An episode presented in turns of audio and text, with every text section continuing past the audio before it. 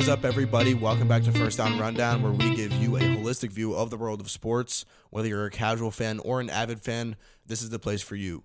I am your host, Hayden Vozar. Today is Monday, December 19th, almost getting to that time of year. And if you caught me saying I am your host and you didn't catch me saying we are your two hosts, it's because Matt is in fact in Disney World right now. If you guys didn't catch the last episode and you don't know what's going on, Matt's in Disney right now. I'm going solo dolo with this episode, and I'm really happy to be doing so because I think this is only my second time doing this, but it's going to be a fun time. I've got my water next to me, ready to go, just so that when my esophagus goes desert like, then I can have something to uh, to to quench that thirst. I, I don't even. That's not. I think you eat through your esophagus. You like, like you swallow food through your esophagus. I don't think it's probably just vocal cords that I'm that I'm trying to refer to. But I don't know. I have not taken a biology class in probably three or four years. So that's besides the point. Because today we're gonna be talking some NFL, some NHL, and some World Cup at the end. I think the World Cup at the end is really just kind of like a filler. I, and it's something to talk about because I would be silly to come on here and not talk about the the finals of the World Cup. But I think that pretty much everybody has kind of the same sentiment about the finals. It's either well, most of the world is happy that Argentina won and Messi won his World Cup in the final World Cup that he was going to play in. And then there's those few salty fans that are Ronaldo fans or just for some reason just don't really like Messi or don't like Argentina as a team but that's kind of the, the, the few people out there. So I'm going to be going over the World Cup last, but again, that's kind of that's that's not really the highlight of this episode. The highlight of this episode is definitely going to be NFL. I've got three NFL topics here to talk about. The first one is, is kind of just stuff that I saw this past weekend. I think this past weekend in football was was one of the best. This was week 15 in the NFL, and I think that it was one of the best, probably top two weeks of, of this year in terms of just good football to watch, right? Like we had we had a lot of good games that went on. My second topic here is going to be about Justin Herbert, and I think that this I, I'm, I'm going to talk about it in a little bit, but I think that there's kind of a misconception going on around the NFL fan base about Justin Herbert as a quarterback. So I'm going to be kind of making my argument there. And then my third NFL topic is going to be about an interview with Shannon Sharpe and Tyreek Hill that I saw actually on TikTok this this past week. So it's crazy to say that I'm getting first down rundown content or ideas off of TikTok, but that indeed happened this this past week. I think it was like a couple days ago that I saw this, and so I added it to the the list for today. I was gonna record this episode over the weekend, but I ended up not doing that because I thought it would be better just to wait. Because, well, Saturday I was going to do it, but then I was like, oh, wait, there's these really good games on. And then I was like, oh, I might as well wait until Sunday to do it because then the World Cup will be over. I'll, I'll do it after the World Cup match on Sunday. And then it came to about one o'clock when the World Cup was over. And I was like, oh, wait, no, there's going to be, there's football on for the next 10 hours. So I was like, no, I'm going to do it after this, and then I was like, no, I'm not going to do it tonight. I'm just going to do it tomorrow. So yeah, so that's why I'm recording today on Monday. But sorry to those who were expecting this earlier. But I think I think it's kind of just as well because Matt's going to be in Disney until well through Wednesday. He's coming back on Wednesday, but I think it's Wednesday night, and then we're probably not going to record another episode until I'd say at least Friday ish. So there you go. You'll you'll have some time to to get this episode listened to and gi- digested. I almost said digested. That would have been really bad. I'm probably going to trip over, over my words a lot this episode just because I'm talking for an hour straight. So, yeah, but uh, it's it's going to be a fun one today. I'm really excited actually to do the solo episode. So, let's get right into it with the NFL.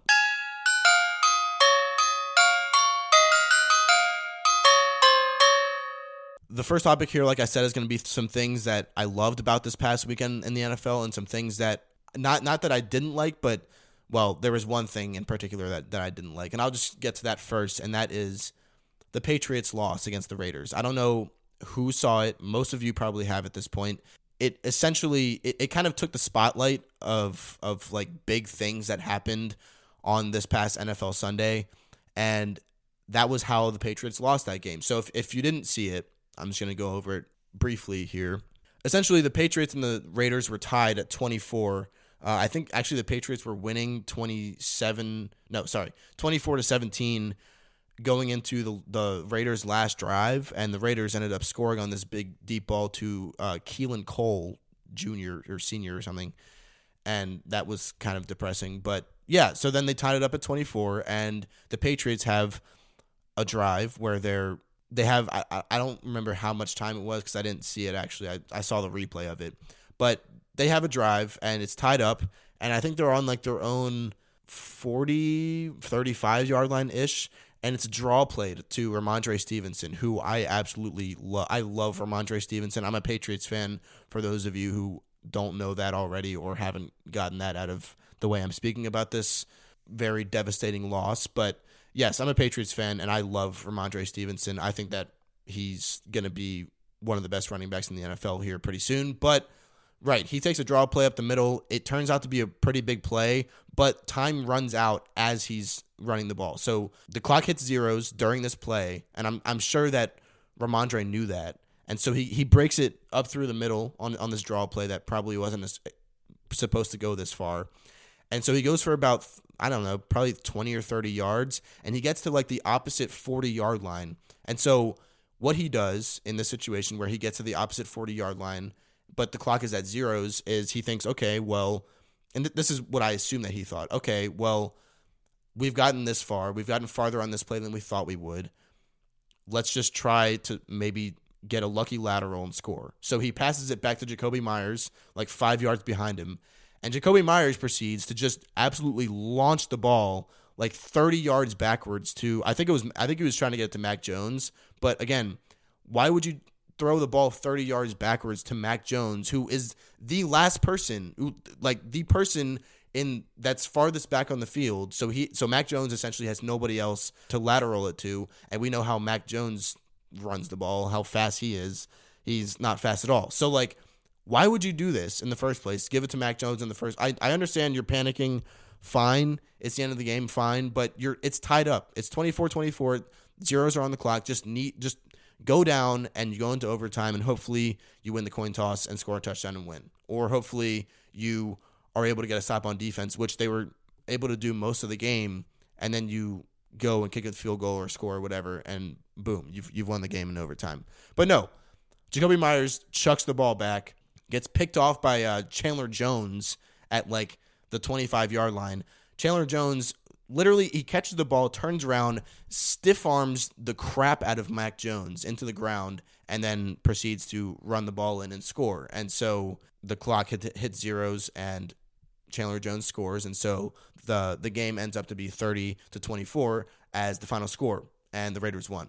I was very livid about this. Again, I didn't see it in real time. I was actually picking up wings for my dad and I to eat for dinner. So um, that was that was pretty unfortunate. But my dad texted me while I was at the place picking the wings up, and he was like, "Hey, I don't know if you saw the end of the Patriots game, but we're gonna watch it when you come back." And let me just tell you, it was absolutely insane. And I, I actually ended up seeing a replay of it while I was at like this bar thing, and I, I saw it on the TVs that were up behind the bar and I couldn't believe my eyes. My my jaw literally dropped, and everybody else around me in the bar was probably looking at me weird. But yes, it, it was it was horrendous, and I do love my Patriots. I I care more about fantasy at this point, and people give me crap about that, but I'm winning money from fantasy, and I'm not winning any money when the Patriots win the Super Bowl. So, I mean, I guess I, I don't know. I, I'm not gonna get into that debate right now, but yeah, that just that was one thing that irked me. One thing about that game that I did take as, as as a positive. I don't know if you guys saw this, but it was Kyle Dugger's interception return for a touchdown. So actually, I think the the Patriots only had I think they only had one or two offensive touchdowns. They had a they had a defensive touchdown with uh, Kyle Dugger's pick six. If you guys and it wasn't a normal pick six. It was actually a screenplay that was supposed to go to Davante Adams on the left side. Derek Carr got the snap, did exactly what he needed to do, got the ball out pretty quick to Davante Adams on the left side. But Kyle Dugger, even before the play started, started creeping up to the line. He he obviously saw something or, or heard some call that he knew was going to be a screen pass. And so as soon as the the ball was hiked and Derek Carr looked over to Davante Adams and Davante Adams just turned around at Derek Carr, he immediately just bolted for it, and um, he he ended up undercutting the pass, a screen pass, which again is really risky because if you miss it, you're out of the play already. You know, and that's that's one less guy that the receivers or the linemen have to block. So Kyle Dugger took himself out of the play, and then th- at that point, you have to pick it off, or else that's a mistake on your part. So he did what he had to do. He picked it off, took it back for took it back for six because that's the easiest pick six you'll ever get is uh, picking off a screen pass. So he did that, and um, that that was a great play by him. I I love Kyle Dugger as a player. I'm really glad that we drafted him probably like three years ago at this point. So yeah, that that was one thing from that game that I that I loved. Another thing from this past weekend in football that is, I guess, sort of a ta- takeaway. Actually, it's it's kind of two similar takeaways and two similar games here. The obviously the Vikings come back against the Colts, and then the Jaguars come back against the Cowboys. Now, the Jaguars comeback unfortunately wasn't. It was kind of overshadowed by the Vikings comeback against the Colts because the Minnesota comeback was the largest in the history of the regular season of the NFL. So that was something else right there. But yesterday we had a comeback from the Jaguars against the Cowboys, and I think I want to say that this was I think it was like 27 to 10 at one point that the Cowboys were winning. And I, I actually told my dad, I was watching this game with my dad on, on Red Zone, and I looked over to him and I was like, hey, I really hope that the Jaguars win this game. Firstly, because I had Trevor Lawrence on one of my fantasy teams, and I actually have Zay Jones on two of my fantasy teams. Picked him up four weeks ago. Past four weeks, he's scored 21 points or more in three out of those four weeks. So probably one of the best pickups off the waiver wire I've ever had in my fantasy career, and definitely the, the best one that I've had this year. So um, Zay Jones, keep going crazy for me. But I, I just I love Trevor Lawrence as a player, and I I really wanted to see this comeback in particular because I think I saw I was watching this game and I saw that the Jags they were moving the ball on Dallas. It's just that Dallas's offense was a little too good for them at the at the start of the game. And so coming into the third quarter, it was kind of like, okay, well the Jags, I feel like they could pull this off. They look good. Their offense looks pretty good. It's just their defense is struggling a little bit. But if they can pull that together, if they can get a couple stops on on Dak in this Cowboys offense, the Cowboys defense wasn't looking that good or either that or Trevor Lawrence was just looking better, which I, I think is an argument that could be made as well. So I think both of those things in combination, the Jags defense got a, a bunch of stops. They got like, I know they got, I think two interceptions in the second half at least. I, they have they had another one in overtime to seal the the seal the deal and win in overtime. They returned it for a touchdown. So I think they had one in overtime. They had two in the second half. I'm pretty sure Uh, and I, and I believe they had a fumble recovery or something like that as well. So they had a lot of turnovers that you know kind of went their way and led to that that comeback happening. But I think that this comeback really needs to be credited to Trevor Lawrence and I guess you could say also Zay Jones, but also just that backfield in general. Trevor Lawrence and Travis Etienne, both Clemson products. They both played at Clemson together. They're a great duo in that backfield. I think it's it's pretty underrated to have guys from the same college that played at the same college together and have them on your NFL team because there's already some chemistry there. Both Travis Etienne and Trevor Lawrence are young guys. You want them to have this chemistry. It's at least something that's going to be going their way. And so I think that that's really important on an on an NFL team even. And I think that's what we're seeing with the Jags this year, especially. They're they're they're a team that like you never really want to face, but also they're a team that you also kind of know you can still beat. Like it's hard to explain because I think the I think the Lions are a perfect perfect example perfect example as well. Just because in past years, like the Lions and the Jags have just been absolutely abysmal, and everybody's wanted to play them. So I think this year it's one of those things where like you expect them to be so bad, but they're not, and so that's why you don't want to play them. But at the, at the same time, both of their records are still pretty bad. I mean, the the, the Lions are back, are now up to seven and seven. They're up to five hundred, but I think the Jags are still at like six and eight or something like that. So right, like both of those teams, I think you you still would be fine playing against. And I think they actually play each other next week, which is kind of cool. Or no, the Jags play the Jets on on Thursday, which actually should be a pretty good game. But I'm just really excited to see this Jags team in the future. Um, I also don't really like the Cowboys, so that's why I was rooting for this comeback to happen. But I'm also just rooting for Trevor Lawrence and Travis Etienne as a whole in that backfield as well. So that was that. And then obviously the Minnesota comeback. I have to mention it. It was crazy. I'm not even a, a Colts fan. I'm not remotely close to being a Colts fan, but even I can't even put into words like the emotions that I went through in that game because the first half I didn't really watch. I was actually at the gym in in the first half, and so I didn't really watch much of it.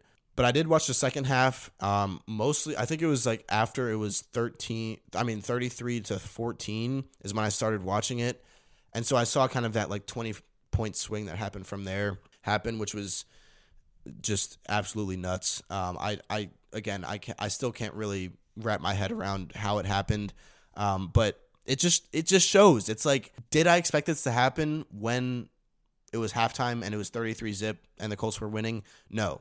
If you would have told me that the that the Vikings were going to come back and win 39 to 36 in that game, I would have told you, no, that's not going to happen. But am I but looking back on it, am I surprised that this happened to the Indianapolis Colts? Also not really. I'm not very surprised. I think if you asked me to name three teams that this that the largest comeback in NFL history would happen against this week, I would probably name the Colts as one of them. it would probably be like the Colts, the Lions, just because the Lions are always giving up leads. And again, I know that they're a lot, a lot better this year than they have been in the past few years, but even this year they've given given up a lot of big leads. And last year they were like number one in the NFL in terms of of, of choking leads or choking, you know, close games. And so I would say that the Lions would probably be the second team, and then the third team would probably be like the Falcons or something. But maybe I'm just saying that because of the the recent events that happened with a certain Super Bowl, Super Bowl 51, which also happens to be a product of a Matt Ryan offense who just couldn't get it done in the second half. This man, Matt Ryan, I'm sure all you guys have seen this, but if you haven't, Matt Ryan is now the quarterback that has been on the losing end of the largest comeback in regular season history, which happened this past Saturday, and also the largest comeback that happened in Super Bowl history, which happened a few years ago against a certain team that I happen to be a fan of. So I feel bad for Matt Ryan. I think that like the way that he's getting ripped online right now is kind of unfair. It is a product of their defense as well. Like I, I think people forget that the Colts have a defense and that they let up 39 points in the second half and overtime of this game. The Colts have a defense. And yes, Matt Ryan should have scored more than three points in the second half, but still, football is a team sport. There are three aspects to the game offense, defense, and special teams. So you can't blame it all on Matt Ryan in this offense. Also, Jonathan Taylor got hurt in the first quarter of this game.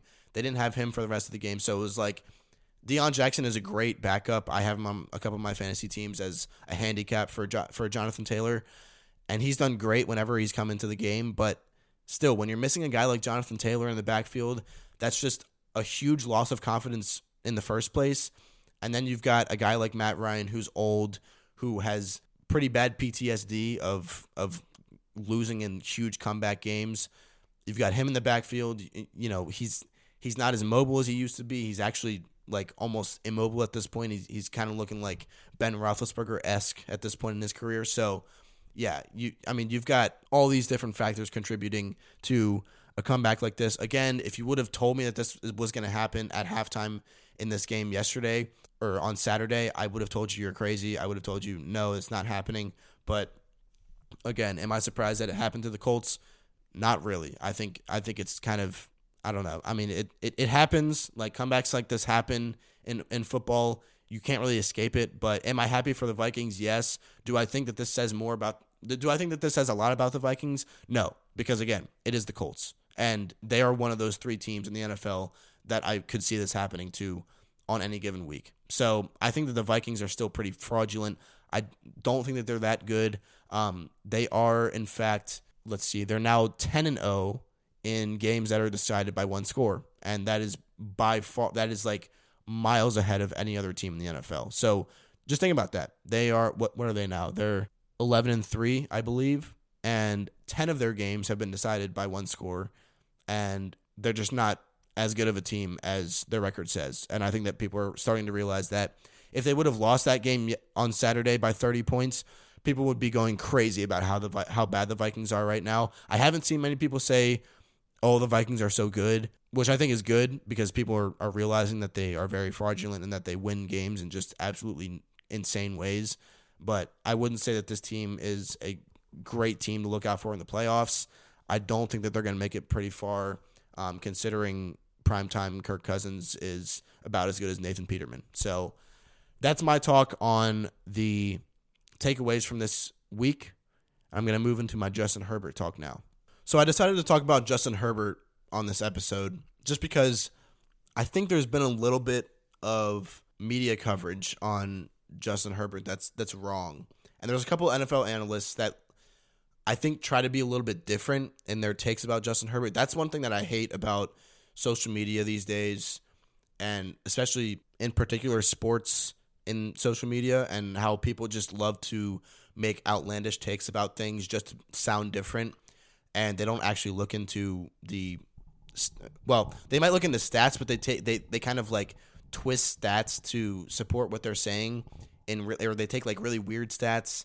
And it's just like stop trying to be different and just look at the film watch the guy play and if he looks good then he's he's good right? If, if he puts up decent numbers and he looks good then he's got to be good i think justin herbert is not only good but he's a great quarterback i think i think he has top three talent in the nfl i would probably put patrick mahomes ahead of him and then at this point I think at, at, this point we can all agree that Brady's out of the top three in terms of like just talent and and somebody that can win a game just just like based off of you know carrying their team because Tom Brady has not really been able to do that this season. So I'm going to take him out of that.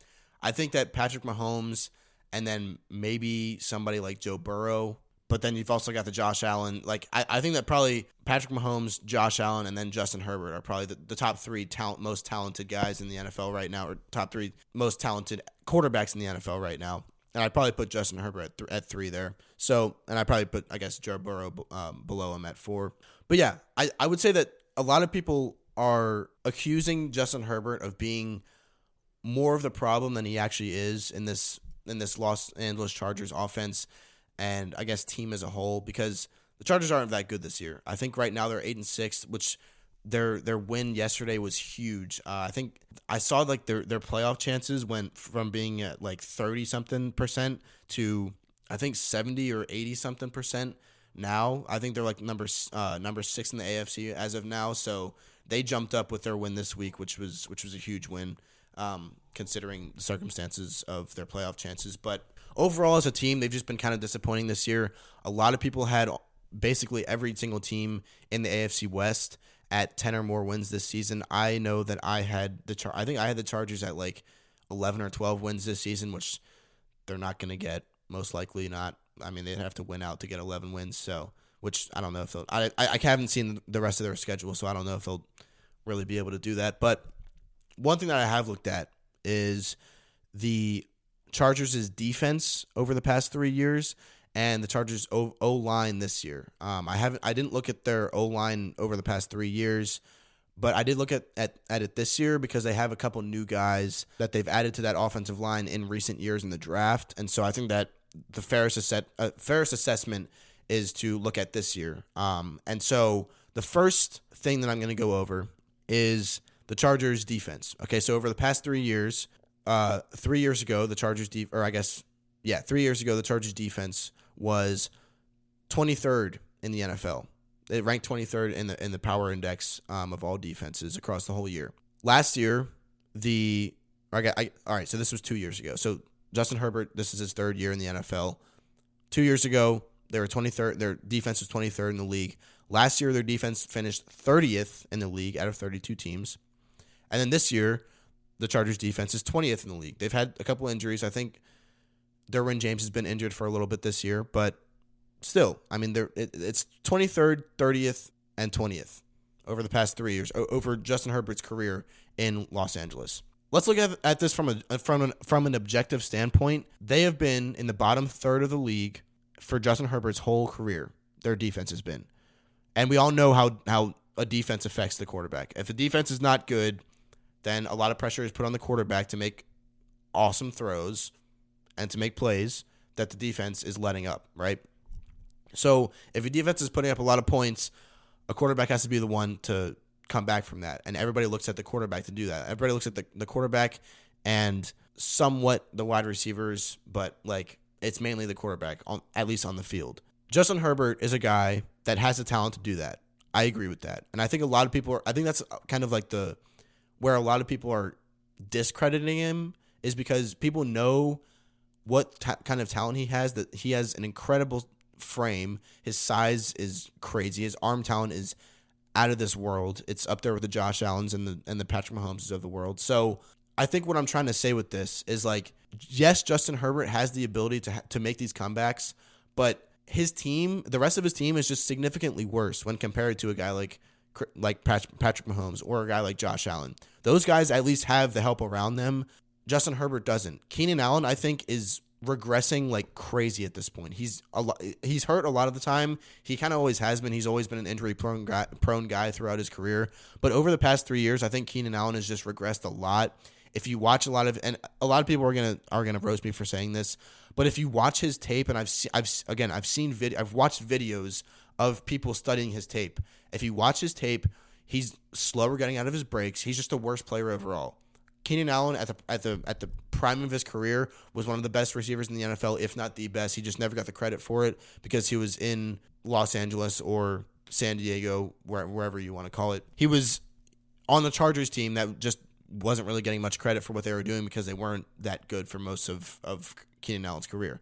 The way that this affects Justin Herbert in turn, I think is huge. I, I think that Justin Herbert doesn't really have any anybody. To, I mean, he has he has Gerald Everett, he has like Joshua Palmer, and he has he has a regressing Keenan Allen. He has one. I think he has one of the worst receiver rooms throughout the entire league. And again, people are gonna roast me for saying this, but I get that Keenan Allen is a veteran, but you look you look at a guy like like Julio Jones on the Buccaneers. Look at look at what he's done this year. He hasn't really done much, but he's a guy that you look at and you're like, oh, it's Julio Jones. He's gonna make plays. Yeah, he has made a couple plays throughout the season. But you've also got guys like Mike Evans, like Chris Godwin on that team, who are super, super reliable.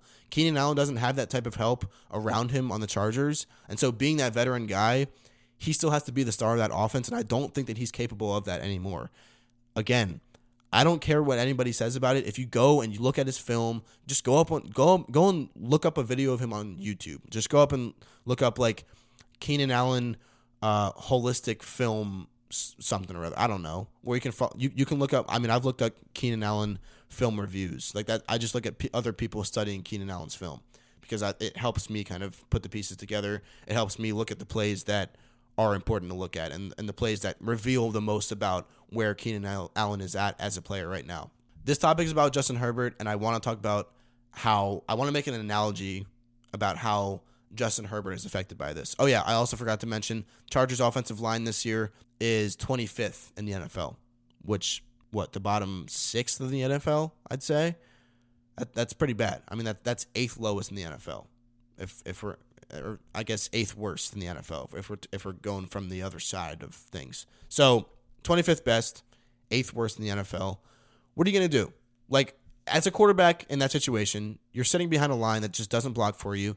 You have to be scrambling out of the pocket almost every single play, making plays with your legs, making plays with your incredibly talented arm, which he has done time and time again. But it gets tiring at one point it gets to a point where you're where you're looking at yourself and you're saying, "Can I sustain this for a long period of time?" I I don't think that anybody can.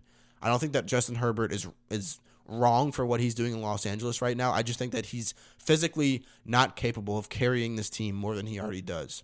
I'm going to make an analogy right here, and it's going to be a little bit of, an, of a confusing one. It's probably going to be one that you're probably going to look at me and you're going to say, okay, well, what does this have to do with the NFL? I think I love analogies. I've always loved. I it's probably the sports in me. A, a lot of people love to make analogies to sports, like just random analogies, just stuff out of the blue that has no actual connection with with sports, but it makes so much sense in sports terms that it's like, wow, that's really cool. And so I actually thought of this a couple days ago, and this is why I wanted to talk about it on the podcast today. So I'm gonna make a little analogy here. Whenever you start learning shapes and polygons, one of the first things that you learn is that a square is always a rectangle, but a rectangle is not always a square, right? That's just a fact. Square is always going to be a rectangle because the definition of a rectangle is that it has four sides with all right angles and that it has two sets of parallel sides, right? That's the definition of a rectangle. Now, a square has meets all those requirements, but A square also has to have all equal sides, and a rectangle doesn't. So a square is always going to be a rectangle, while a rectangle is not always going to be a square. That's just that's that's fact right there. You can make the same argument for quarterbacks in the NFL. And again, I'm not just saying this about Justin Herbert, but I think that Justin Herbert is like this is put on display the most in just Justin Herbert's situation in Los Angeles right now. I think that in the NFL, in order to be consistently successful, in order to have consistent success in the NFL, you need a great quarterback. But on the other side of this coin, you can have a great quarterback and not have consistent success because you don't have the rest of those pieces on your team. Because we all, like I said, we all know that football, American football, is the ultimate team sport because there's three aspects of the game offense, defense, special teams, and all those things need to be in sync in order to have consistent success, right? So I think what's happening to Justin Herbert is that Justin Herbert, he's the completion to the square, right? You can have you can have all equal I mean you can have all equal angles, all 90 degree angles. You can have two sets of parallel sides. You can so the offensive line is the parallel sides and then the defense is the all equal angles of the of the equation.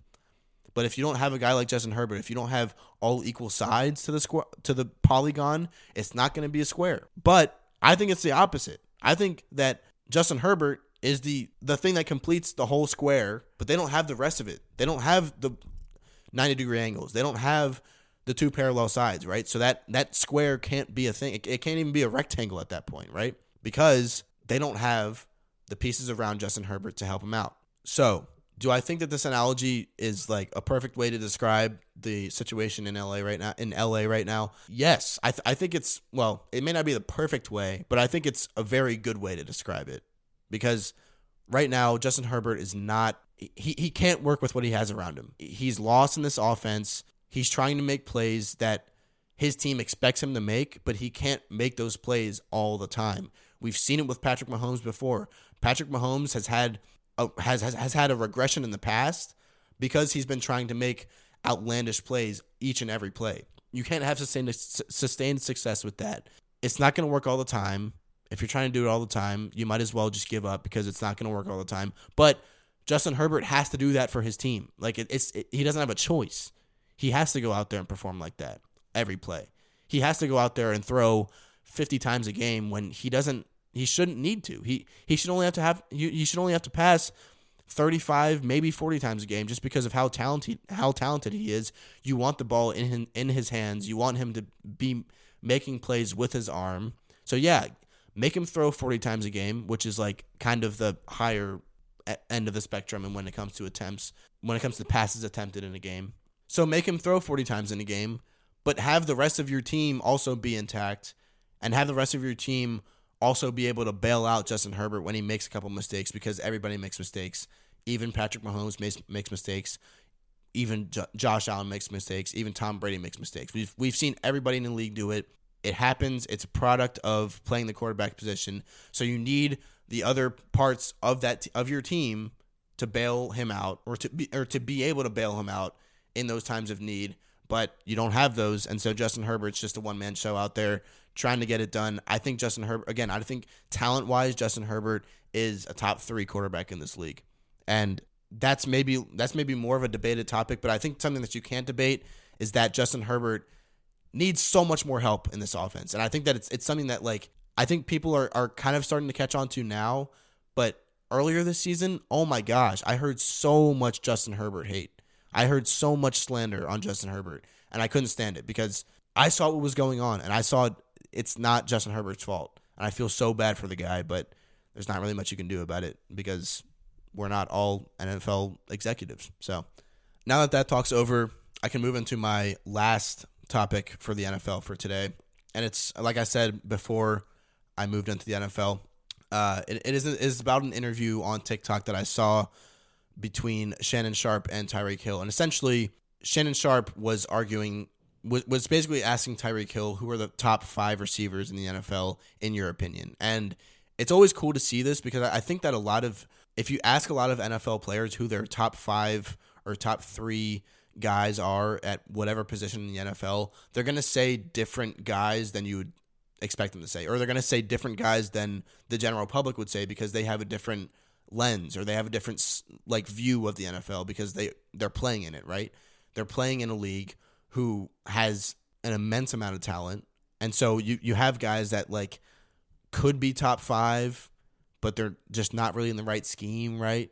And I think that's exactly what Tyreek Hill was trying to say in this interview. He actually he actually told Shannon Sharpe. He, he goes this was not an exact quote, but this is essentially what he was trying to say. Like this was his argument was essentially that he can name 15 guys in the NFL, 15 receivers in the NFL that could all be top 5 guys that can all receive top 5 recognition, but they don't because of the scheme that they're in.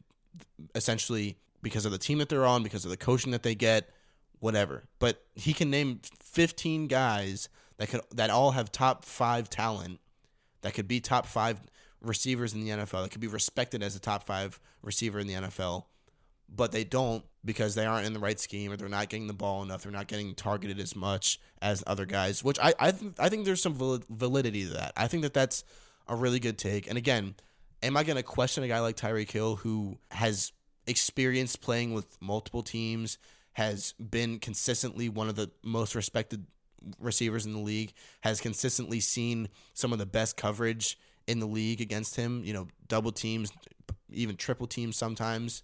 Do I trust a guy like Tyreek Hill? If there's one person I trust in talking about receivers in the NFL, it's probably Tyreek Hill, especially when he's sitting down across from Shannon Sharpe and wearing some really cool sunglasses. I, I, I trust Tyreek Hill when he's talking about that. So I guess the point that I'm trying to make here is like, is this cool to see that Tyreek Hill's kind of bringing this to light?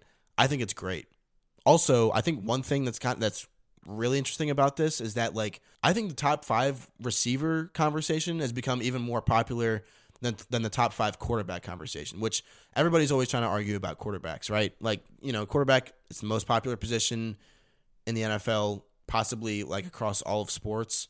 Quarterback is is one of the most popular positions. It's definitely the most popular position in the sport of American football. So like, it's a little bit surprising that this receiver debate is kind of taking over the league by storm. But I, I think it's pretty cool. Um, you know, you've got guys, you've got the Justin Jefferson, Ja'Marr Chase, Tyreek Hill, Stefon Diggs, like the Davante Adams. Those are kind of like the the five guys that you hear when talking about the top five receivers in the NFL. But Tyreek Hill was naming guys like Christian Kirk, right? Keenan Allen, and again, I was I was just kind of talking about how Keenan Allen's regressing. I'm gonna personally take Keenan Allen out of out of my discussion of this because, but that's that's one of the guys that Tyreek mentioned. But I'm going to take Ty- I mean Keenan Allen out of this because that is one guy that I've I've personally like watched film on and seen his regression personally. But again, like you've got guys like Christian Kirk out there. You've got guys like you know even even like a Zay Jones, and both of those guys are on the same team. The, the, both of those guys are on the Jags, right? It's like those two guys, they could be top five receivers in the NFL, but they're just not really in the right scheme. They're not in. They're not on one of the best teams in the NFL, right? They're not. They're not on the team with a quarterback who's like a you know a bona fide great quarterback in the league. I mean, I think Trevor Lawrence within the next couple years is going to be looked at as probably a top ten quarterback. He probably could be looked at as a top ten quarterback right now, but he hasn't really been respected as that in the past, and so maybe we'll see them start to climb up in the in the ranks. Those guys like Christian Kirk and Zay Jones, and I don't know if if, if you want to go as far as like Amon-Ra St. Brown, but like that's another guy who, right? He's on a pretty He's like he's on like a historically bad team, but he's one of the stars of their offense now, and he has been ever since like midway through last season. So, do I think that this needs more attention? Do I think that people are oversimplifying it by just naming the top five, the the the, the guy, the, the five guys that get the most receiving yards, get the most targets, get the most touchdowns every year? I don't think people are oversimplifying it, but I do think that Tyreek Hill has a point. I think that in order to look at the league like that, you need to be a part of it. It's it's really tough to be a fan and to kind of be like, oh yeah, Tyreek Hill has a lot, has a lot of sense in what he's saying. Like that that that makes a lot of sense. A guy who's who's respected as the 15th best receiver in the NFL could definitely be a top 5 receiver in the NFL. It's hard to look at it that way. But I do think that there is some validity to it. I do think that again, guys in the NFL see the league totally differently than we do. And so it's hard to it's it's hard to look at Tyreek Hill and be like, no, you're wrong. He's not wrong. He's just kind of looking at the league in a different way, and he's looking at the league in a way that only very few people can because those are the guys that are in the NFL. Those are the only guys that can look at the league in, in that way. So that's just kind of my um that that kind of round rounds off my NFL talk for the day. Again, it's these aren't like these aren't topics that I'm you know that I'm super super passionate about. Well, I, I kind of am passionate about the Justin Herbert one because I think he's a great quarterback. I think if you put him on a team with like a moderate with like a pretty average O line and a and a pretty maybe like a top third of the league defense, I think I, I think the guy's gonna go crazy. But again, we're, we're just gonna have to kind of wait that out because Chargers are just you know they're they're just being the Chargers. They essentially they're probably the biggest disappointment of this season just because they haven't been nearly as good as they everybody thought they were going to be. Like everybody thought that they were going to essentially like go to the AFC Championship at the worst this year because of how much talent that they added to that defense and how much talent they already have on the, on that offense. Again, arguably a top 5 quarterback, arguably arguably a top 5 running back as well. How do you how do you not see them going far in the playoffs? But now with what we've seen this season, it's like, oh, well, they could miss the playoffs altogether. They have a better a lot better chance of making it now that they won this past weekend, but even if they do get there, if they're a low seed like the six or the seven seed, they're going to be playing the two or three seed in the first round. Dude, I mean they could they could very well they could very well lose. So uh, I don't know about about the Chargers again. I, I hate seeing Justin Herbert in this system in, in his first couple years, but I mean he's a guy that has a huge career ahead of him. I don't know if he's going to go anywhere else for the time being. I don't think that that Los Angeles is going to let him go anywhere else, but I mean, if I'm him, I'm I'm gonna become frustrated pretty soon with it. So we'll we'll kind of see where that takes us. But with that being said, and with that NFL topic uh, being concluded, I'm gonna move into NHL now.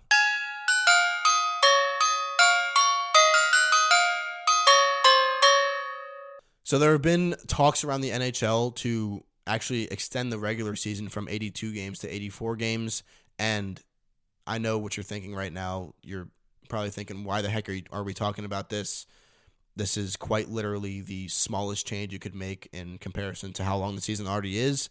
And yeah, you, you you're kind of right if you're thinking that. But let me tell you the reason that they're considering making this extension, and then I'm going to bring up the obvious impact that this could have on the players. So the reason that they're doing this is so is essentially so that the rivalries of the NHL, the Oilers and the Flames, the Capitals, and the Penguins. Rivalries like that, like kind of like regional rivalries that where the teams are like close to each other, but they're not like right next to each other, right?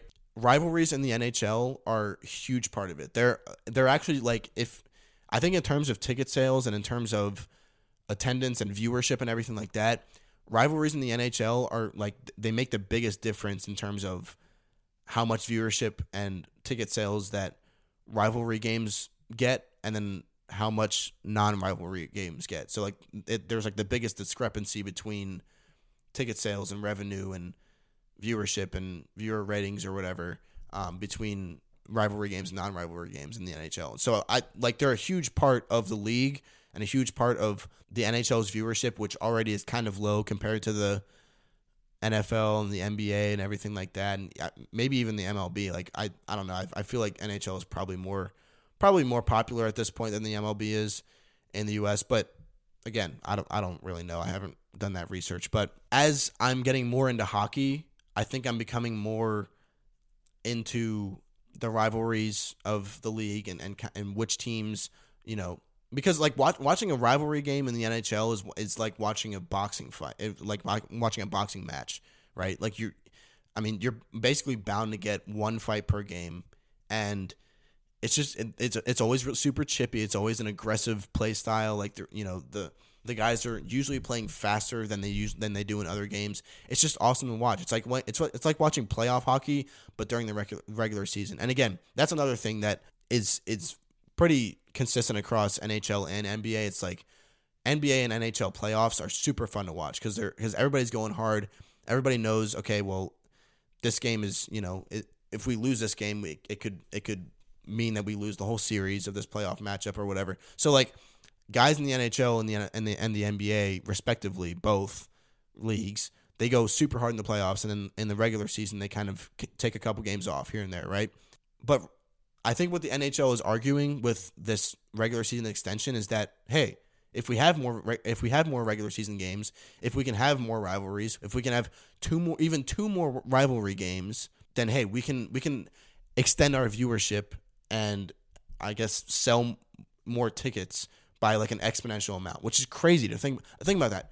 They're they're arguing for two extra games. Again, this is nothing in comparison to what an 82 game season is. Two games, like come on, you, you're looking at that and you're like, okay, that makes no sense, right? How much is that really going to do you?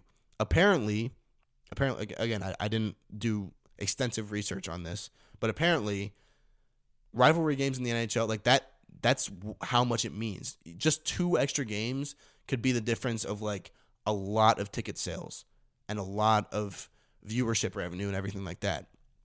So I think that's one thing that we have to look at in terms of in terms of like kind of this whole lens of of what this extension could be. It's like, wow, this really puts into into perspective how important and how meaningful rivalry games are in the NHL. Like I I never knew this before, but now I do. And so, do I really have an opinion on what they should do? Not really, because you get into the impact part of this. Again, I, I already told you guys the reason, and it's be, it's because they want more rivalry games. But the impact of this, in turn, is like, okay, well, you got two more games, which seems like such a small amount compared to the rest of the regular season. But that's two more games that these guys could get hurt in, and you could put a lot of guys' futures in jeopardy because of this. And it sucks to say that, but that's that's the whole argument with not extending the uh, the NFL season, right? People were already pretty mad about expend, extending the NFL season one more week a couple years ago when it happened, but it happened, and people seem to be kind of fine with it now. Will this happen in the NHL? Probably, just because I guess the NFL extension was was pretty successful in the past, so the NHL is probably looking at that and saying, okay, well, why can't we do the same? But again, it's like hockey games are almost just as aggressive as, as NFL football games. I mean, they're not. I, I would say that like the hits aren't as hard on a consistent basis in the NHL as they are in the NFL. But it's still like I mean, you're still wearing pads. You're still out there for a long period of time, risking pretty bad injury. Like we've seen some of the worst injuries in sports history happen on hockey ice. And so I think what I'm trying to argue here is like let's take this extension, this idea of an extended NHL season with a grain of salt because yes, it's only two more games, but again, two more games for a guy that's played 82 games of an NHL season across the year. That's that's kind of a lot more hockey, right? Like that's I mean, at the end of the season these guys are gassed and they have to play a whole you know, a lot of these guys, half the league has to play possibly a whole, you know, month or 2 months worth of worth of playoffs, right? So it's like you got that side of the coin as well. So I don't know. I, I think that the reason that they're doing this is obviously because they want more money, they want more viewership, they want more notoriety across the US and more again, more money. Sadly, that that's the the, the main motive for extending this this regular season. But do I think it's going to make that big of a difference? Not really.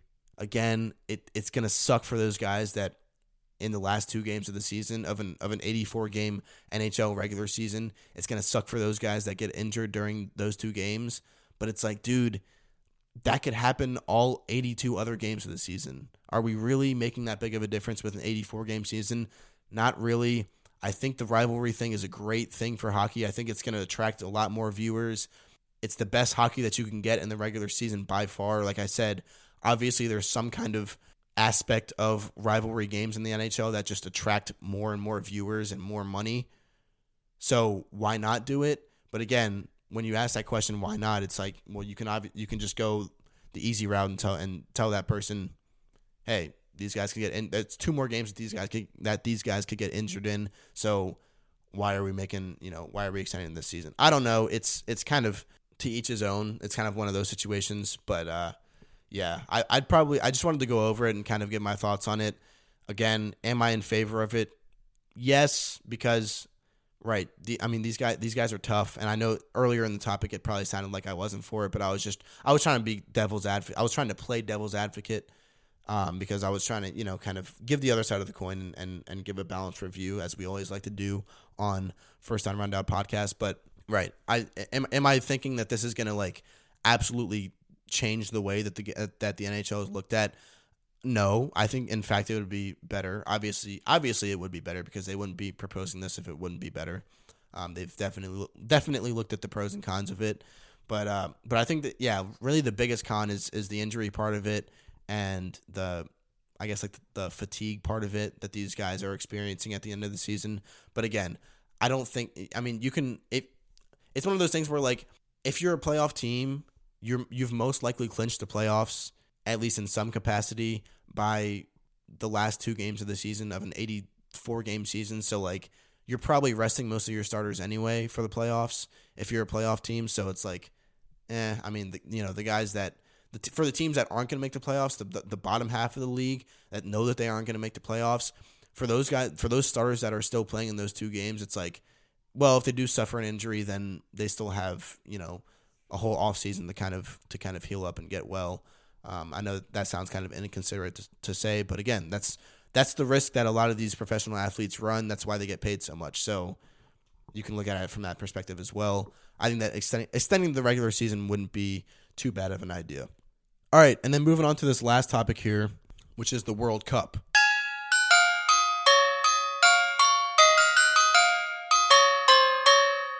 So obviously, we saw Argentina lift the trophy yesterday after a crazy win over France. Which again, I I don't watch much soccer, so this probably doesn't mean as much as it does to somebody that watches a lot of soccer. But uh, this was by far the best soccer game I've ever watched in my life, and I actually I was talking to my buddy Mitchell who was on this podcast I think a few episodes ago. If you guys haven't listened to it, it's it's the one talking about the round. I think it's the one reviewing the round of 16, heading into the quarterfinals, I believe. Um, so if you haven't listened to that episode and you want to meet Mitchell through the podcast, and you can. But I was talking to Mitchell, who is who's a huge footy fan, as as they like to call it, and he said that that's that may well have been the best soccer game that he's ever watched in his life. So um, I I was very glad to be a part of that, and I actually went over his house uh, and and watched it with him and his family and a couple other of our friends and their families. So it was it was, it was a pretty fun time. Um, I, I do admit, thank you to Mitchell for inviting me over and, and letting me experience that game with them. But yeah, I mean, I think everybody had the same reaction. Like this is why I'm talking about it last on the episode today, and it's because it's like, dude, I think everybody wanted Argentina Argentina to win. I don't think that anybody wanted for again. I am like France as you can get, not really, because I'm not actually French, but yeah, I mean I've I've studied French since sixth grade, and so I have like this. I have like more of a connection to France than most Americans would, and so you would think that I'd be pulling for France. No, dude. I'm pulling for Argentina and Messi. Are you kidding me? As again, as a sports fan, as like a a fan of the game. I, I I love to call myself a fan of the game just because I love all sports. Like no matter what it is, it's like just the competitiveness of any sport is just awesome in my opinion. And especially, you know, a sport that has the biggest stage in all of sports, which is the World Cup. It's like, dude, this is the biggest match of in the world um, from over the past four years, and Argentina has and Lionel Messi, who is is like debated as you know one of the greatest football players of all time. I'm calling it football in this podcast because I'm going to refer to it in the right way. That's why I called it NFL American football back in, earlier in this podcast. But Lionel Messi, one of the uh, one one of the greatest football players of all time, is now basically solidified as the greatest football player of all time, which I'm not going to get into that debate because I don't know enough about soccer to do that. But right, it's like why wouldn't you? If you're a fan of the game like I am, why wouldn't you want to see something like this happen? Why wouldn't you want to see a guy like Messi lift up the World Cup trophy in his last World Cup ever, which which which he's never done before, right? Uh, you know, a lot of people are looking at Kylian Mbappe and being like, "Oh man, I feel really bad for the guy." He carried carried his team, you know, scored a hat trick and still lost in the World Cup final. Okay, First of all, he scored two penalties. Yes, penalties are very hard. They're, well, they're a lot harder than they look, but there's still like they're still some of the easiest goals in game. When it comes to in game situations, they're some of the easiest goals that you can get. Okay, because they're it's a free shot on goal from 12 yards away, I think. So it's like, dude, in in in scope of the rest of the game, a penalty kick is about as easy of a, of a goal as you can get in a game, right? He had two of those. His other goal was possibly one of the coolest goals that I've seen in a while, if not in my lifetime, live at least. It's probably the coolest goal that I've seen live. Kylian Mbappe is a great player. Don't get me wrong. Like he is he's probably going to be respected as one of the greatest of all time, if not the greatest of all time by the by the time his career ends. He's one of the, he's already one of the greatest World Cup players of all time. Um, right now, I think I think he's got like 13 World Cup goals right now, and I think Messi has 12, if I'm not mistaken. So like, or no, Mbappe has 12, and I think Messi has 13.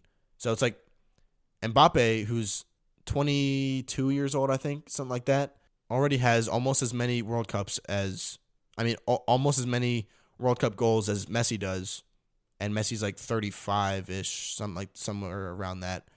Um, and those two guys are the leaders of current players right now in terms of World Cup goals. So it's like, dude, Mbappe is gonna go crazy in World Cups from here on out until he retires, which is probably gonna be at least another three World Cups after after this. Because you think if you about it, twelve year I mean, three World Cups, twelve years from now, and he'll be 34, 12 years from now, which is about where Messi is. So if he continues playing for the next three World Cups at least, if not maybe the next four World Cups, like the dude is going to score a crazy amount of World Cup goals. He's definitely going to hold the record by the time his career is over. I don't even want to try to guess how many he'll have by the end of his career. But what I'm trying to say here is like, A, France won it last year. I mean, um, four years ago. So they won the last World Cup. So they already have one under their belt.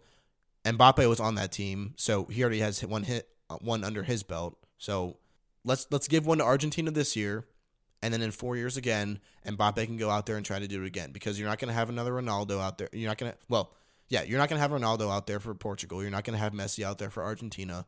The the two players that are the most recognized across the world, the, Messi and, and Ronaldo, you're not going to have either of those guys in next year's world. I mean, in the next World Cup, which is going to be in North America, which is awesome. So you're going to see Kylian Mbappe go out there, most known player across the world at this point, most famed player across the world at that point, and you're going to see him go out there and dominate. So he's going to have his chances in the future. I think this is great for Messi in Argentina. Again, there's a lot of other guys on Argentina that a lot, that a lot of people like as well. There's some guys that people don't like because of what they things that they did earlier in this World Cup. Um, but a guy like Di Maria, like he, he played a he played a, a huge role in the final. I mean, he scored he scored the other goal that Messi didn't score. So he scored Messi scored two goals and he scored one.